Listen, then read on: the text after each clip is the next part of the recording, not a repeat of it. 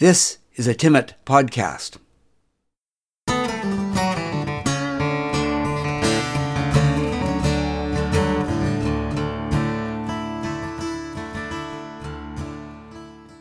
This podcast is part of the series On the Marge. The title of this episode is French Connection. French Connection. Popular wisdom warns against judging a book by its cover. Vincent certainly reinforced that. It really wasn't clear at first even what kind of book he was. Most guests at the Walnut Crescent Bed and Breakfast stay for two or three nights as they sample the tourist attractions Whitehorse has to offer. Business visitors to Yukon sometimes stay for a week. So when Vincent made a reservation for two people for 14 days, we considered it a good run. Vincent's email indicated that they would be arriving on the plane from Vancouver after midnight, so I let him know how to find the house, that a key would be in the mailbox, and which room was theirs. I heard some muffled noise during the night in the direction of the room and the flush of the toilet. I was thus quite surprised when Vincent showed up alone for breakfast. Vincent was from France, in his mid twenties, heavily built, beard shadow, and a rumpled shirt. His accent was heavy, and he struggled with basic English grammar. Most European tourists to our B&B wanted to practice their English. Not Vincent. He was quite relieved when he discovered that I spoke French, so he didn't speak English to me again. As he enthusiastically devoured the two breakfasts I had set out on the table, he explained that his girlfriend was delayed and would show up later. Because he had arrived by taxi and didn't have a car, I told him how to catch the bus downtown and made sure he knew that he was on his own for lunch and dinner. Vincent was much more interested in finding out the password to our wireless network so he could check his email using the laptop computer he had brought with him. Vincent appeared at supper time with a baguette under one arm in what I assumed was very French style, and a big package of bacon under the other arm in what he perhaps assumed was very Canadian style. He had visited the McBride Museum, the SS Klondike, and every store on Main Street. He had ridden the waterfront trolley end to end four times. He made it clear he did not think much of Whitehorse. As he fried his bacon, I tried to interest him in a visit to the hydro dam and the fish ladder, or perhaps a hike out to Miles Canyon and historic Canyon City, all of which were within walking range of downtown. Unlike typical tourists who came to Yukon, he didn't seem the least bit interested in anything that required physical effort, and the closest he had to athletic clothing was a pair of canvas soled tennis shoes. After Vincent finished eating his bread and bacon, he left the greasy frying pan on the stove and disappeared into his room without mentioning any more about his girlfriend's arrival. He emerged only the next morning and again gobbled up both breakfasts I had prepared. Then we started a routine that continued almost to his last day with us. I asked him about himself and his girlfriend, and he reluctantly gave me the strict minimum of information, one bit at a time. It was only over the better part of two weeks that we pieced together the whole story. Or so we thought. Vincent lived in a little village outside Paris with his parents. He had never been to Canada before.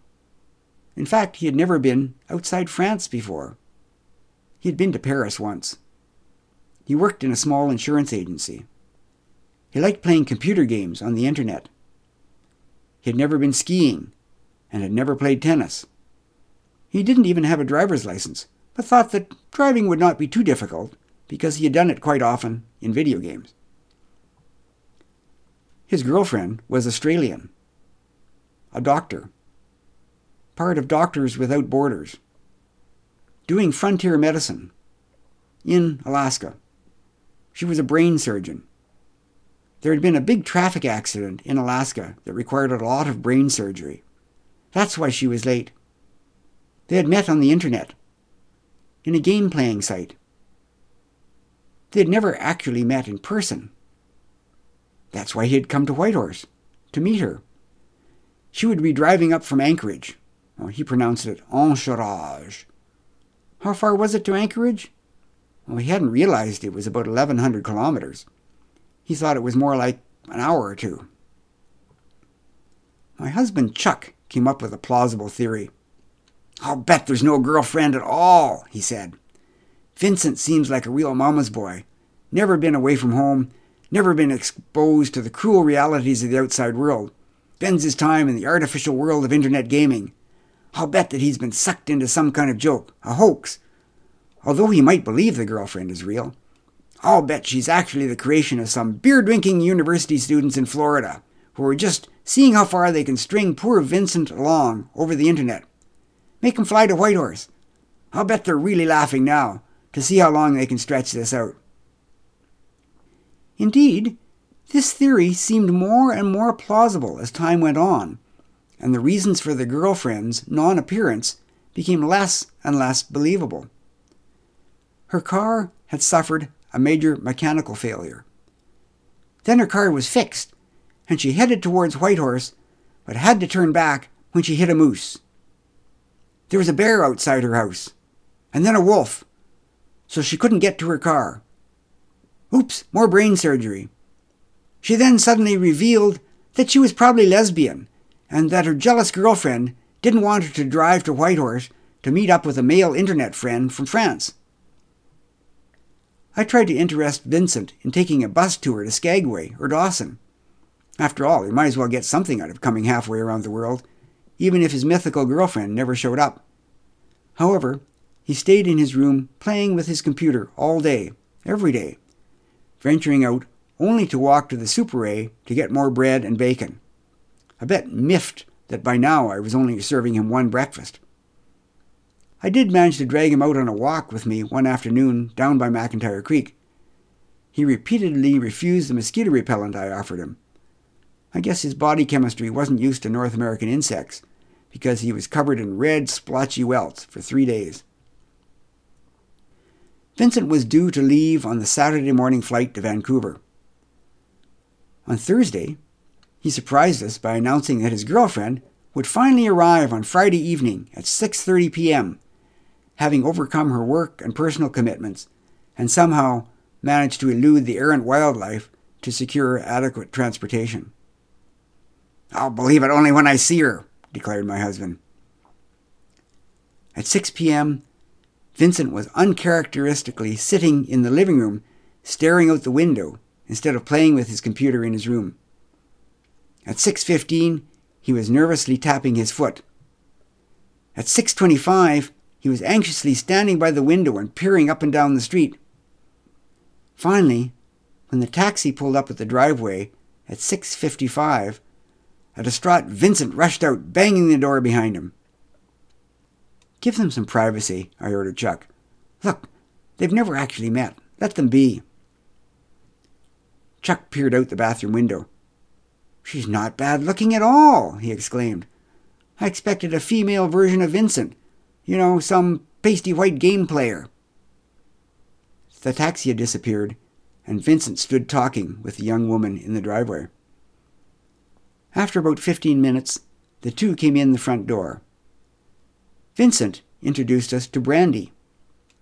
She was quite attractive. Average height, with medium length blonde hair and gray eyes.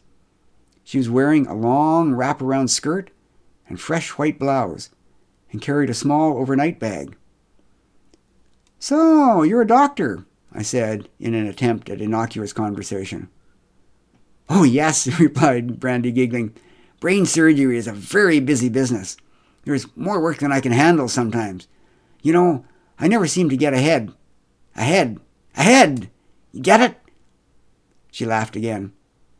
She didn't sound Australian. She glanced at Vincent. Maybe we should go to the bedroom now, she suggested. I'm kind of tired after my long flight. She took Vincent by the hand, and he looked nervous. Which way? she said. She and Vincent disappeared into the bedroom.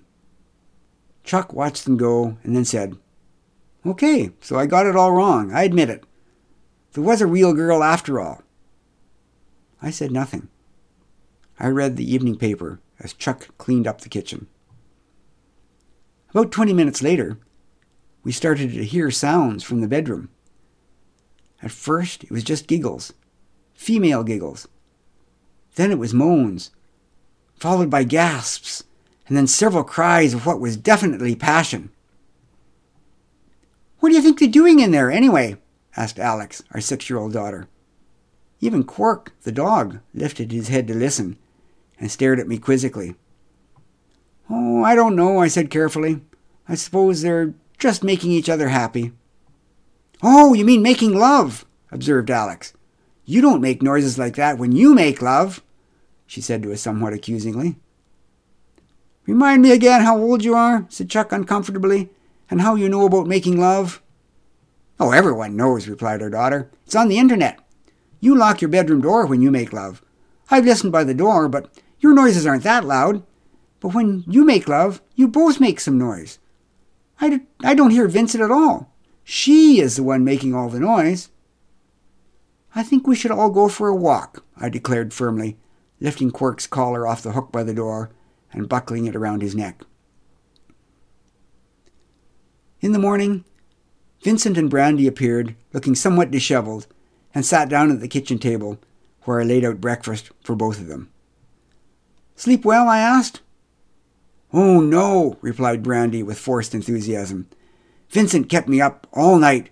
You know how these French guys are. I thought you were lesbian, asked Chuck bluntly. He still thought there was something strange about the whole situation. Oh, well, uh, I'm going to have to rethink all that after a night with Vincent. He's such a wonderful lover. Brandy rolled her eyes and sighed. What's a lesbian? asked Alex. Look it up on the internet, I suggested as I poured the coffee. The taxi came and I said goodbye. Chuck helped Vincent and Brandy carry their things outdoors, although they could have managed alone. When the taxi had gone, Chuck came in and said, Okay, I was really wrong, but how does a geek like Vincent end up with a babe like Brandy? Lesbos is in Greece, Alex called from the computer in the other room. I've never met anyone from Greece before. A week later, I was walking along Main Street when I spotted Brandy sitting on a bench near the Elijah Smith building. She was eating an ice cream cone and wearing a t shirt that was just a bit too tight and a skirt that was just a bit too short. Surprised, I couldn't help blurting out, Brandy, what are you doing here? I thought you'd be back in Alaska by now. It took several seconds for Brandy's blank expression to change to recognition. Oh, you're the lady from the B&B, she said, without enthusiasm. But isn't there a lot of brain surgery to do in Alaska? I asked, not understanding what was going on. I, I mean, there sure was a week or two ago. Brandy laughed. Oh, I'm not a brain surgeon, she said. That dipstick, Vincent, just paid me to go along with his story. He saw my ad on the internet and hired me to play the role. Hired you? I was confused. Look, lady, said Brandy, I'm like what you might call a- an escort. That sounds a lot nicer than hooker. I didn't know we had that sort of thing in Whitehorse. Oh, well, I guess we do, but I don't know much about it. I was embarrassed. You don't look like an escort. Brandy shrugged. what does an escort look like? Actually, I go to university in Vancouver, and I only come up here in the summer to make enough to pay for books and tuition and food and such. I'm a specialist. I specialize in outdoor sex. The German tourists love that sort of thing. You know, sex in a forest, sex on top of a mountain. One day, two guys wanted sex in the snow. We had to hike up a mountain to find that. It was, well, kind of cool. Well, you and Vincent sounded like you were having fun together, I said a bit too quickly. But I was curious. Is it true that French men are great lovers? Brandy snorted. well, not Vincent, that's for sure. But we heard. I stopped. I realized I was being very indiscreet. No, said Brandy. That was all part of the act. Vincent paid me to pretend we were having great sex. He wanted to convince you that he wasn't a real loser.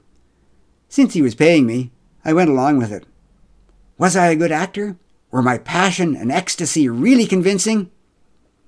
I squirmed and Brandy grinned, enjoying my discomfort. Brandy continued. I figured that since he had hired me anyway, he might as well get some fun out of it. But I couldn't even get him to take off his shirt, let alone his pants. He slept on top of the bed with all his clothes on. Every time I turned over, he leapt up, probably thinking I was going to rape him. It was actually pretty boring, but easy money just the same. I shifted awkwardly from one foot to another. I didn't know what to say. Oh, okay, you can move along now, said Brandy, glancing up at two tall blond men who were walking by, obviously checking her out. You're scaring away business. I turned and fled, too embarrassed to say anything else. No, it's not a good idea to judge a book by its cover. And after all, that's why it's called a cover. This has been a Timmit podcast in a series called On the Marge. The instrumental intro and exit are courtesy of Kate Weeks. If you would like more of these podcasts, check out the podcast website at timmit.ca slash podcasts. That's T I M M I T dot ca slash podcasts.